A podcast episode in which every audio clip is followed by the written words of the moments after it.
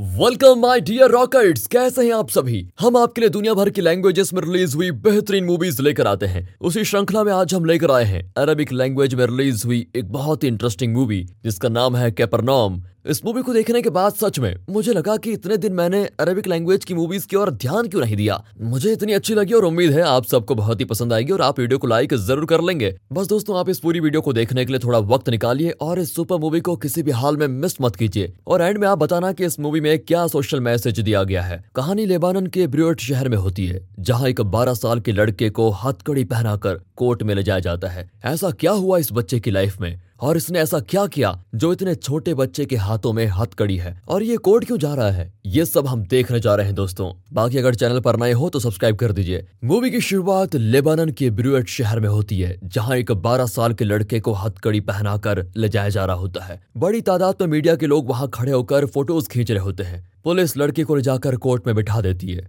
लड़के के पेरेंट्स रोते हुए कोर्ट रूम के अंदर आते हैं। जज बच्चे की हथकड़ी खोलने को कहता है और उसके पेरेंट्स से पूछता है कि क्या आप जानते हैं कि आपका बेटा जेल में क्यों है? माँ कहती है कि हाँ उसने गलती की है, इसलिए उसे अरेस्ट किया गया है। लेकिन उसकी गलती के लिए अब हमें क्रिमिनल्स की तरह यहाँ पर घसीट कर क्यों लाया गया है? हमारे इससे कोई नाता नहीं है अब। अब जज पिता से पूछते हैं कि तुम्हारे बेटे ने कत्ल करने की कोशिश की थी और उसी केस में उसे पंद्रह साल जेल की सजा हुई। और तुमने अपने बेटे के खिलाफ गवाही दी। क्या ये सच है? पिता भी हाँ में जवाब देता है। खैर, वो केस खत्म तो हो चुका है, लेकिन आज ये लोग कोर्ट में क्यों हैं? इसका जवाब दोस्तों, आगे की कहानी में मिलेगा। अब जज पूछता है कि तुम्हारे बेटे का डेट ऑफ़ बर्थ क्या है, जरा बताना। दोनों ही पेरेंट्स को पता नहीं है कि वो कब पैदा हुआ था। दरअसल इनके आठ बच्चे हैं, पर इन्हें अंदाज़ा ही नहीं है कि कौन कब पैदा हुआ। हाँ ये सुनकर जज हंस पड़ता है। लड़के की लॉयर मेडिकल रिपोर्ट्स वगैरह दिखाकर कोर्ट में बताती है कि इस लड़के की उम्र मात्र 12 साल है। इतना ही नहीं, इसका कोई आईडी प्रूफ नहीं है और ना ही उसके भाइयों और बहनों की कोई आईडी प्रूफ है। ये तक साबित नहीं किया जा सकता कि ये लोग इस देश के नागरिक हैं, बताओ। इतनी बुरी तरह से पेरेंटिंग कर रहे हैं इसके माँ बाप अब जज पूछता है कि बेटा, क्या तुम जानते हो कि तुम्हें उस केस में पंद्रह साल की सजा आखिर हुई क्यों है?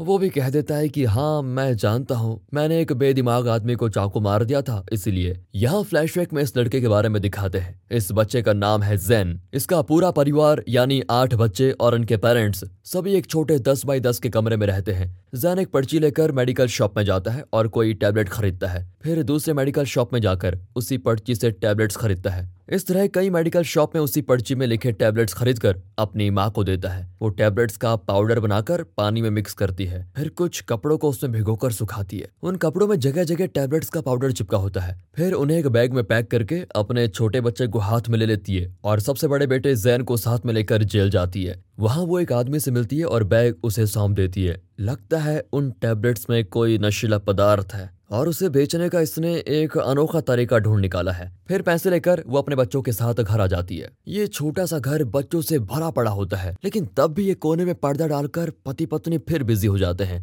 बच्चों को सोने की जगह भी नहीं होती और लगता है वे एक के ऊपर एक सो रहे हैं। ऐसी हालत में पता नहीं ये लोग फैक्ट्री की तरह बच्चे क्यों निकाल रहे हैं। सुबह बच्चे जूस बनाकर सड़क पर बेचने लगते हैं। जैन देखता है कि उसकी बहन, जिसका नाम सहर है, उसकी ड्रेस में खून लगा हुआ है। जैन बारह साल का है, लेकिन वो समझ जाता है कि सहर बड़ी हो गई है और उसके पीरियड्स शुरू हो गए हैं। माँ बाप भले ही गैर जिम्मेदार है, लेकिन जैन को अपनी बहन की बहुत ही चिंता है। उनके पास सैनिटरी पैड खरीदने के लिए पैसे नहीं होते जैन अपनी बनियान उतार कर उसे थोड़ा साफ़ करके सहर को देता है की इसे यूज़ कर लो। और हाँ गलती से भी माँ बाप को मत बताना की तुम बड़ी हो गई हो। वरना वे तुम्हें बेच डालेंगे। फिर जैन एक दुकान में जाता है जहाँ पर वो काम करता है। वहाँ से सैनिटरी पैड्स के दो पैकेट्स चुराकर सहार को देता है और फिर से वॉर्न करता है कि इसे घर में कहीं छिपा कर रख लो और ज़रूरत पड़ने पर यूज़ करना। फिर दोनों सड़कों पर मज़े से घूमते हैं। ना तो स्कूल जाते हैं, ना ढंग से कुछ कर पाते हैं। ये बच्चे दुकानों में और सड़कों पर यूँ ही काम करते हैं और घर का खर्चा चलाते हैं। अब क्योंकि जैन छोटा लड़का है तो कुछ लोग उसे बोली भी करते हैं, लेकिन सारी मुसीबतों को पार करके वो इस परिवार को अपने कंधे पर उठाए हुए है। एक दिन वो काम से घर लौटता है तो सहार को दुल्हन की तरह सजाकर बिठाया होता है। लगता है पेरेंट्स को उसके पीरियड्स शुरू होने का पता चल गया है और वे सहर की शादी असद नाम के एक आदमी से तय कर लेते हैं। और ये वही है जिसकी दुकान में जैन काम करता है। जैन अपनी माँ से लड़ने लगता है कि वो बहुत छोटी है। उसकी शादी क्यों करवा रही हो? क्या तुमने असद से पैसे लेकर उसे बेच तो नहीं दिया? माँ भी कह देती है हाँ मैंने उसे बेच डाला। आखिर इस छोटे से घर में इतने लोग नहीं रह सकते। कम से कम वो दूसरों के घर जाकर खुश तो रहेगी, इसलिए मैंने उसकी शादी तय कर दी। जैन को बहुत ही गुस्सा आता है। वो सुबह जल्दी उठकर सहार के कपड़े वगैरह पैक करता है और उसके कान में धीरे से कहता है की, चुपचाप उठो, हम दोनों घर छोड़कर भाग कर जा रहे हैं। फिर जैन असद की दुकान में जाकर सैनिटरी पैड्स के कुछ पैकेट्स और कुछ नूडल्स पैकेट्स चुराकर घर आ जाता है। है लेकिन किस्मत बहुत बुरी होती है उसकी। सहार को उसके पेरेंट्स घसीट कर असद के साथ शादी करवाने के लिए लेके जाते हैं। जैन बहुत लड़ता है और अपनी बहन को बचाने की कोशिश पूरी करता है। लेकिन उनका बाप सहार को उठाकर ज़बरदस्ती अपने स्कूटर पर बिठाकर लेके जाता है। जैन ने सहार को बचाने के लिए जो कोशिश की थी, वो सब मिट्टी में मिल चुकी है। उसको तो इतना गुस्सा आता है की माँ को गाली देकर घर से भाग जाता है की आइंदा, मैं इस घर में कभी नहीं आऊँगा। और अब प्रेजेंट में, जज बाप से पूछता है कि जब इस बच्चे में इतनी अक्ल है कि छोटी बच्ची की शादी नहीं करवानी चाहिए। तो तुम्हें ये लिहाज नहीं रहा क्या? पिता भी कहता है कि मेरे घर में इतने सारे बच्चों को रखने की जगह नहीं है और मैंने अपनी बेटी की भलाई के लिए ही उसकी शादी असद से करनी चाहिए। मैंने असद से पैसे नहीं लिए और ना ही अपनी बेटी को बेचा। मैं तो बस उसका भला चाहता था, पर मुझे नहीं पता था कि ऐसा होगा। सहर के साथ क्या हुआ, ये तो बाद में ही पता चलेगा। फ्लैशबैक में दिखाते हैं कि जैन बस में चढ़कर किसी और जगह चला जाता है। वहाँ भी वो सड़कों पर भटकने लगता है। फिर चुराए हुए नूडल्स पैकेट्स खोलकर उन्हें कच्चा खाकर अपनी भूख मिटाता है। लेकिन जब नूडल्स भी खत्म हो जाते हैं तो वो एक होटल में जाकर नौकरी माँगता है। पर वो औरत कहती है, मैं खुद यहाँ पर कम सैलरी पर काम कर रही हूँ, तुम्हें नौकरी कहाँ से मिलेगी? लेकिन हाँ वो जैन को एक वक्त का खाना ज़रूर देती है। फिर जैन उस एरिया की कई शॉप्स में जाकर काम माँगता है, पर काम नहीं मिलता। जैन बहुत ही भूखा होता है, लेकिन वो भीख नहीं मांगना चाहता। तभी एक आदमी उस पर तरस खाकर खाना खरीद कर देता है। जैन बहुत सोचने के बाद आखिरकार उसे खा ही लेता है। दूसरी ओर उस होटल के स्टाफ को दिखाते हैं, जिसका नाम राहिल है। वो अपने बच्चे को एक सूटकेस में छुपाकर काम पे लेके जाती है और उसी तरह उसे घर भी लेके आती है। राहिल ने होटल के मालिक और अपने पड़ोसियों से ये बात छुपा कर रखी है कि उसका एक बच्चा भी है। अब जैन राहल के पीछे जाने लगता है। राहल भी जैन को घर में ले लेती है और कहती है कि, मेरे बच्चे की देखभाल कर लेना और बाहर किसी को पता नहीं चलना चाहिए कि इस घर में बच्चा है। दरअसल राहल एक इलीगल इमिग्रेंट है, जो फर्जी आईडी बनाकर यहाँ पर रह रही है। और काम भी कर रही है, पेट के लिए क्या क्या करना पड़ता है। इसलिए वो अपने बच्चे को छुपा कर पाल रही है।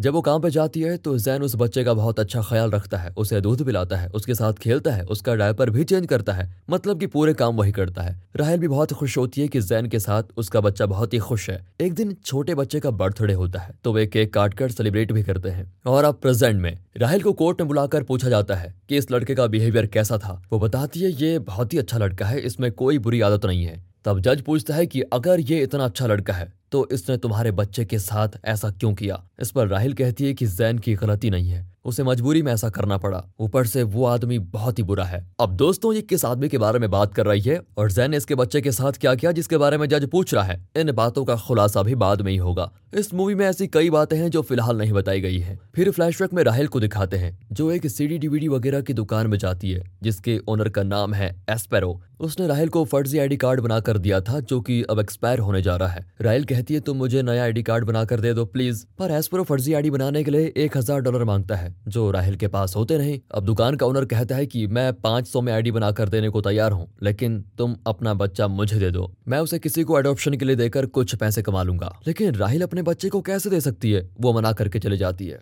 राहिल ने बड़ी मुश्किल से कुछ पैसे जमा कर कर घर में एक जगह पर रखे होते हैं, जिसे जैन देखता है। फिर पैसा जमा करने के लिए राहिल उन सारी जगहों पर जाकर उधार मांगती है जहाँ वो पहले काम क्या करती थी। लेकिन कहीं भी पैसे नहीं मिलते। फिर वो अपने बच्चे के बाप से पैसे मांगने जाती है, लेकिन वो कहता है कि मेरे पास उतने पैसे नहीं है, लेकिन एक ओरिजिनल आईडी कार्ड है। तुम इसे रख लो और इस आईडी कार्ड की फ़ोटो की तरह अपना होलिया जरा बदल लो। फिर वो एक बुज़ुर्ग कपल से मिलती है जो खुद इलीगली यहाँ पर रह रहे हैं। तीनों इमिग्रेशन ऑफ़िस जाते हैं। कपल ने धनी लोगों की तरह ड्रेस किया होता है और वे कहते हैं कि ये लड़की हमारी दुकान में काम करने आई है। ऑफिसर बुज़ुर्ग से उसकी दुकान का फ़ोन नंबर पूछता है। तो उसे पता नहीं होता और वे यहाँ फंस जाते हैं। अब ऑफिसर उन्हें वार्न करता है कि आइंदा झूठे डॉक्यूमेंट्स लेकर आए तो पुलिस को बुला दूँगा, समझे? तीनों जान बचाकर वहाँ से चले आते हैं। राहिल बहुत ही घबराई हुई है कि अगर उसे इलीगली यहाँ रहने के लिए अरेस्ट कर लिया गया तो उसके बच्चे का क्या होगा? फिर वो अपने पेरेंट्स को कॉल करती है, जो कि इतोपिया में रहते हैं। वो कहती है कि इस महीने में पैसे नहीं भेज पाऊँगी, अगले महीने ज़रूर भेजूँगी। यहाँ जैन राहिल का इंतज़ार कर रहा होता है, लेकिन वो घर नहीं आती। दो दिन यूँ ही बीत जाते हैं, और अब घर में खाना भी नहीं होता। जैन राहिल के बच्चे को उठाकर उस होटल में लेके जाता है, जहाँ राहिल काम करती थी।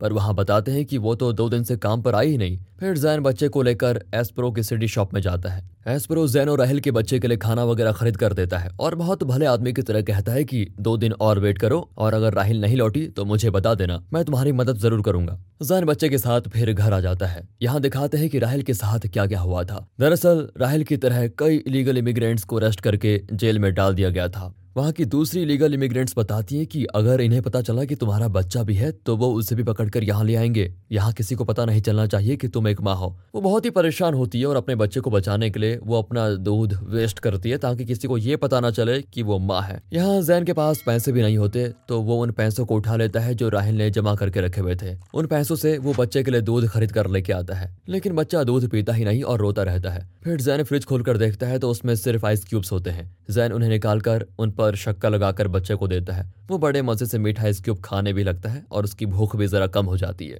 फिर बच्चे को लेकर वो जगह जगह घूमता है और जो मिला उसे ही खा लेता है और बच्चे को भी खिलाता है। फिर घर के बर्तन वगैरह से वो बच्चे के लिए एक गाड़ी बनाता है और उस पर उसे बिठा कर लेके जाता है। लोग रास्ते में तमाशा देखते हैं लेकिन कोई भी उसकी मदद करने को तैयार नहीं होता, क्योंकि इस एरिया में ज़्यादातर लोगों का यही हाल है। फिर वो एक कैंप में जाता है, जहाँ होमलेस लोगों की मदद की जाती है। जैन कहता है कि मुझे सिर्फ़ इस बच्चे के लिए दूध चाहिए। वे उसे दूध का पाउडर देते हैं। पाउडर दो तीन दिन तो चल जाता है, लेकिन उसके बाद जैन घर में रखा हुआ हीटर बेचकर पैसे कमाने की सोचता है, ताकि और दो तीन दिन के लिए बच्चे का दूध का इंतज़ाम हो पाए। इस हाल में भी दोस्तों उसे बच्चे को छोड़ने का दिल नहीं किया इतनी ज़िम्मेदारी से काम कर रहा था। यहाँ पर एक और बात समझनी ज़रूरी है कि जैन खुद एक बच्चा है, जिसका किसी और को ख्याल रखना चाहिए था, लेकिन वो एक बड़े आदमी की तरह इस बच्चे की ज़िम्मेदारी उठा रहा है। दैट्स वेरी इंस्पायरिंग अब जैन एस्प्रो के पास जाता है। वो कहता है कि अब इसकी माँ नहीं आएगी, तुम बच्चा मुझे दे दो, क्योंकि तुम इसका ख्याल नहीं रख पाओगे, अभी तुम बच्चे हो। देखो देखो, तुम कितने गंदे दिख रहे हो। मैं तुम दोनों के नहाने का इंतज़ाम भी करा दूँगा। और फिर इस बच्चे को एक अच्छी फैमिली को सौंप कर तुम्हारे लिए भी कुछ ज़रूर करूँगा बेटा। पर जैन नहीं मानता और कहता है की हम पास की कार वॉशिंग में जाकर नहा लेंगे, समझे? वो बच्चे को लेकर कार वॉश वाले एक गैरेज में जाता है। उन्हें बताता है की प्लीज़ हमें यहाँ पर नहाने की परमिशन दे दीजिए। इस पर वहाँ के लोग खुद ही बच्चे को नहला देते हैं। अब जैन को कुछ ना कुछ करके अपने और इस बच्चे की भूख मिटानी होगी, लेकिन उसे कोई नौकरी देने वाला तो है नहीं। तभी वो अपनी पॉकेट से उस टेबलेट की पर्ची निकालता है, जिसका उसकी माँ पाउडर बनाकर नशीला पानी तैयार करती थी। वो मेडिकल्स में जाकर वही टेबलेट खरीदता है और उनका पाउडर बनाकर पानी में मिक्स करके उसे जूस की तरह बेचने लगता है। पहले तो बिक्री नहीं होती, लेकिन जब लोगों को नशा चढ़ने लगता है तो कई लोग उसे खरीदते हैं और इस तरह उसकी कामयाबी शुरू हो जाती है। उन पैसों से दोनों का गुजारा होने लगता है, लेकिन ये काम दो दिन भी नहीं चलता। कुछ आदमी उसका नशीला पानी पीकर उससे ही मार कर भगा देते हैं। अब ये काम भी हाथ से गया। एक दिन वो घर आता है तो इस छोटे से शेड के मालिक ने उसकी सारी चीज़ें बाहर फेंक दी होती है और शेड को लॉक भी कर दिया होता है, क्योंकि जैन ने भाड़ा नहीं दिया। अब जैन ने कुछ पैसे जमा कर कर घर में रखे होते हैं, जिन्हें लेने के लिए वो ताला भी तोड़ता है। लेकिन आसपास के लोग उसको डांट कर भगा देते हैं कि ये क्या कर रहे हो, चोरी कर रहे हो। इस तरह बेचारे के सारे रास्ते बंद हो जाते हैं और जैन बच्चे को लेकर सड़क पर आ जाता है। क्या करता बेचारा? वो बेचारा रियलाइज़ करता है कि अब वो इस बच्चे की देखभाल नहीं कर पाएगा। बहुत परेशान होता है।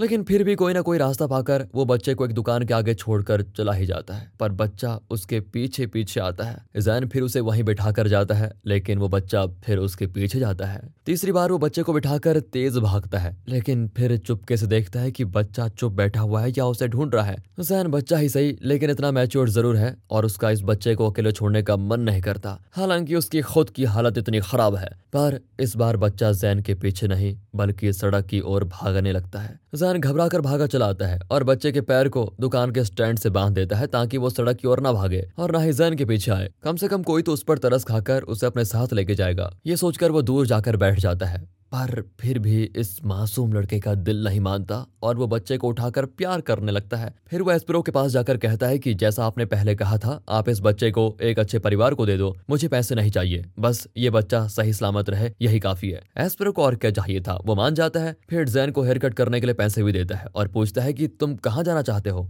जैन कहता है की, मैं स्वीडन जाना चाहता हूँ। एस्प्रो कहता है की, मैं तुम्हें रिफ्यूजी के तौर पर वहाँ भेज सकता हूँ, पर उसके लिए मुझे तुम्हारा कोई आईडी प्रूफ चाहिए, जिससे पता चल जाए की तुम इस देश के हो। यानी लेबानन के नागरिक हो। अब जैन अपना आईडी प्रूफ लेने के लिए अपने शहर जाता है और अपने पेरेंट्स के घर जाकर कुछ पेपर्स को चेक करता है। कहीं भी किसी कागज़ पर उसका नाम और डेट ऑफ़ बर्थ हो तो काम चल जाएगा, लेकिन घर पर उसे ऐसा कुछ भी नहीं मिलता। इतने दिन बाद बेटे को देखकर उसकी माँ बहुत रोती है। लेकिन बाप कहता है, तुम यहाँ क्यों आए? जैन भी कहता है कि, मुझे यहाँ आने का शौक नहीं है। मुझे कोई ऐसा कागज़ चाहिए जिस पर मेरी फ़ोटो मेरा नाम या मेरी डेट ऑफ़ बर्थ हो। उसका बाप घर पर पड़े सारे कागज़ लाकर उसके सामने फेंकता है। दरअसल इस आदमी के आठ बच्चों में से एक का भी ना तो आईडी कार्ड होता है और ना ही कोई बर्थ सर्टिफिकेट प्रूफ। वो कुछ न्यूज़पेपर कटिंग उठा कर देता है, जिसमें जैन की फ़ोटो है। दरअसल छोटी मोटी चोरियों के लिए जैन को पुलिस ने पकड़ा था और तभी उसकी फ़ोटो न्यूज़पेपर में आई थी। बाप भी कहता है कि, ये ले, ये है तेरा आईडी प्रूफ। ये कहकर वो जैन को बहुत मारता है और ये भी कहता है कि, तेरी प्यारी बहन अब मर गई है। वो बताता है कि जैन की 11 साल की बहन सहार, जिसकी इन लोगों ने ज़बरदस्ती शादी करवा दी थी, वो प्रेग्नेंट हुई और उसके कॉम्प्लिकेशन की वजह से वो मर गई।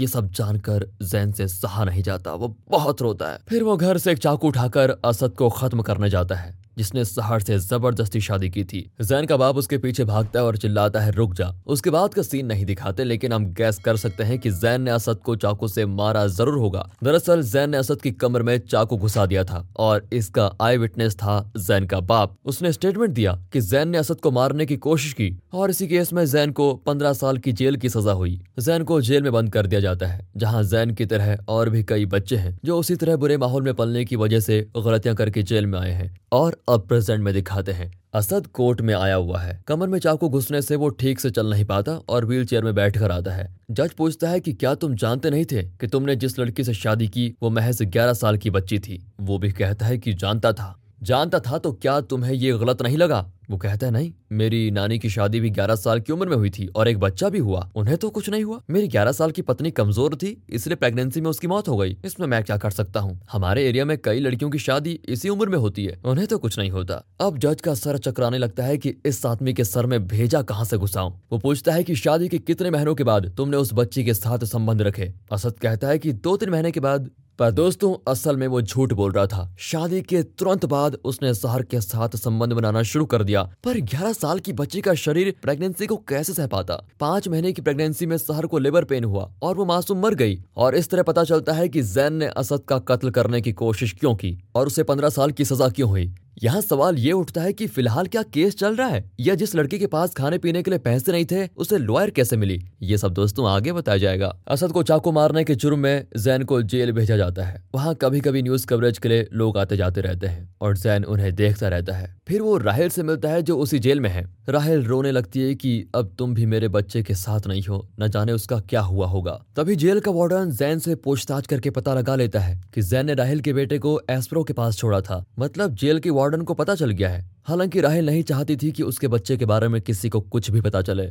यहाँ होता है सीन कट और फ्लैशबैक में दिखाते हैं कि जैन जेल में अपनी सजा काट रहा है। इस वक्त जैन के मन में सिर्फ़ एक ही चीज़ चल रही है कि पंद्रह साल की सजा काट कर मैं बाहर जाकर क्या क्या करूँगा। वो एक बच्चे की तरह सोच रहा होता है। लेकिन दोस्तों, इसके बाद जो होता है, वो जैन को अपने पेरेंट्स पर केस करने पे बिल्कुल मजबूर कर देता है। जेल में एक दिन जैन की माँ उससे मिलने आती है और बड़े प्यार से बात करती है। पर जैन को उसके नाटक से कोई फ़र्क नहीं पड़ता। वो कहती है कि, बेटा, तुम परेशान मत होना कि तुम्हारी बहन ज़िंदा नहीं है। उसकी किस्मत ही ऐसी थी। लेकिन अब तुम्हारी एक और छोटी बहन आने वाली है। मैं प्रेग्नेंट हूँ, बेटा। बस ये सुनकर जैन गुस्से से लाल हो जाता है। वो अपनी माँ को गाली देने लगता है और कहता है, तुम में जरा भी इंसानियत नहीं है। तुम इंसान नहीं, कुछ और ही हो। ये कहकर वो चला जाता है। उस रात टीवी पर एक लाइव शो चलता है, जिसमें कोई भी फ़ोन करके अपने बारे में या अपने देश की हालत के बारे में कुछ भी कह सकता है। जैन जेल के फ़ोन से उस शो को कॉल करता है और चिल्लाता है कि जब खाने को दाना नहीं है, पैसे नहीं है, काम नहीं है, ना अच्छा घर है, ना बच्चों को स्कूल भेजने की औकात है तो तुम बड़े लोग बच्चे पैदा करते ही क्यों हो? आवाज़ को सुनकर जेल के सारे मेट्स जान जाते हैं कि जैन बोल रहा है। वे सब टीवी पर उस शो को देखने लगते हैं और उसी रात जैन उन सब की नज़रों में हीरो बन जाता है, क्योंकि उसने इतना अहम सवाल जो उठाया है। सभी फिर उसे अपने अपने तरीके से बताते हैं कि, भाई,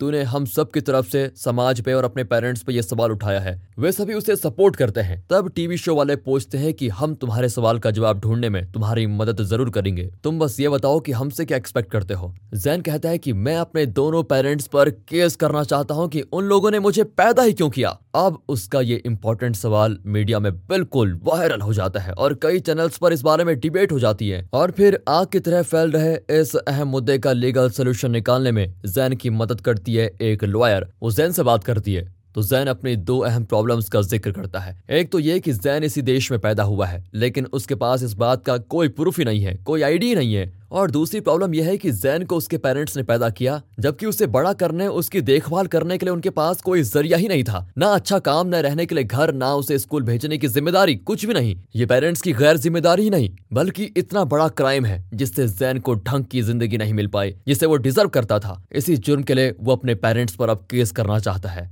और ये उस अकेले की समस्या नहीं है, बल्कि ऐसे माहौल में रहने वाले हर बच्चे की प्रॉब्लम ये है, और इसीलिए लॉयर उसका केस लेने के लिए तैयार हो जाती है। और दोस्तों, यही केस मूवी की शुरुआत में दिखाया गया था। अब प्रेजेंट में कोर्ट को दिखाते हैं, जहाँ ये केस चल रहा है। बाहर न्यूज़ मीडिया और बहुत सारे लोग वेट कर रहे हैं कि इस केस में क्या फैसला होगा और क्या जैन को न्याय मिलेगा। इस केस की पूरी डिटेल्स जानने के बाद जज को एहसास होता है कि ये बच्चा ऐसी सिचुएशन से गुजरा है, जिससे उसका बचपन ही नहीं, उसकी ज़िंदगी के आने वाले कई साल दर्दनाक होंगे। सब कुछ सुनने के बाद जज आखिर में जैन से सिर्फ़ एक सवाल करता है कि बेटा, अब मैं फैसला सुनाने जा रहा हूँ, लेकिन तुम बताओ, तुम्हें क्या चाहिए? तुम्हारे नज़रिए में वो क्या न्याय है जो तुम कोर्ट से एक्सपेक्ट करते हो? जैन कहता है, मेरे पेरेंट्स के आठ बच्चे हैं। मैं सिर्फ़ इतना चाहता हूँ कि वे बच्चे पैदा करना बंद कर दें। बस! जज पेरेंट्स को देखता है और जैन से कहता है कि, बेटा, वो दोनों लगभग पचास के हो चुके हैं और इसके बाद मुझे नहीं लगता कि उनके बच्चे होंगे। जैन कहता है कि, आपका अनुमान गलत है। मेरी माँ इस वक्त प्रेग्नेंट है और उसके पेट में एक लड़की भी है। उस बच्चे को इस दुनिया में लाकर उसकी ज़िंदगी खराब करने का। इन दोनों को कोई हक नहीं है। हालाँकि ये लोग पहले से आठ बच्चों की जिंदगियाँ बर्बाद कर रहे हैं, इसलिए मैं चाहता हूँ कि वो बच्ची पैदा ही ना हो। मुझे बस यही चाहिए। अब अपने बेटे के मुँह से ये सुनकर दोनों पेरेंट्स अंदर से एकदम बिखर जाते हैं। यहाँ ये केस होता है खत्म, और इस केस के सारे डिटेल्स और डॉक्यूमेंट्स को कई हज़ारों केस फाइल्स के बीच रख दिया जाता है। केस फ़ाइल पर जैन का नाम और केस नंबर लिख दिया जाता है। उसे फोकस करके यहाँ होता है सीन कट। जैन के स्टेटमेंट्स के आधार पर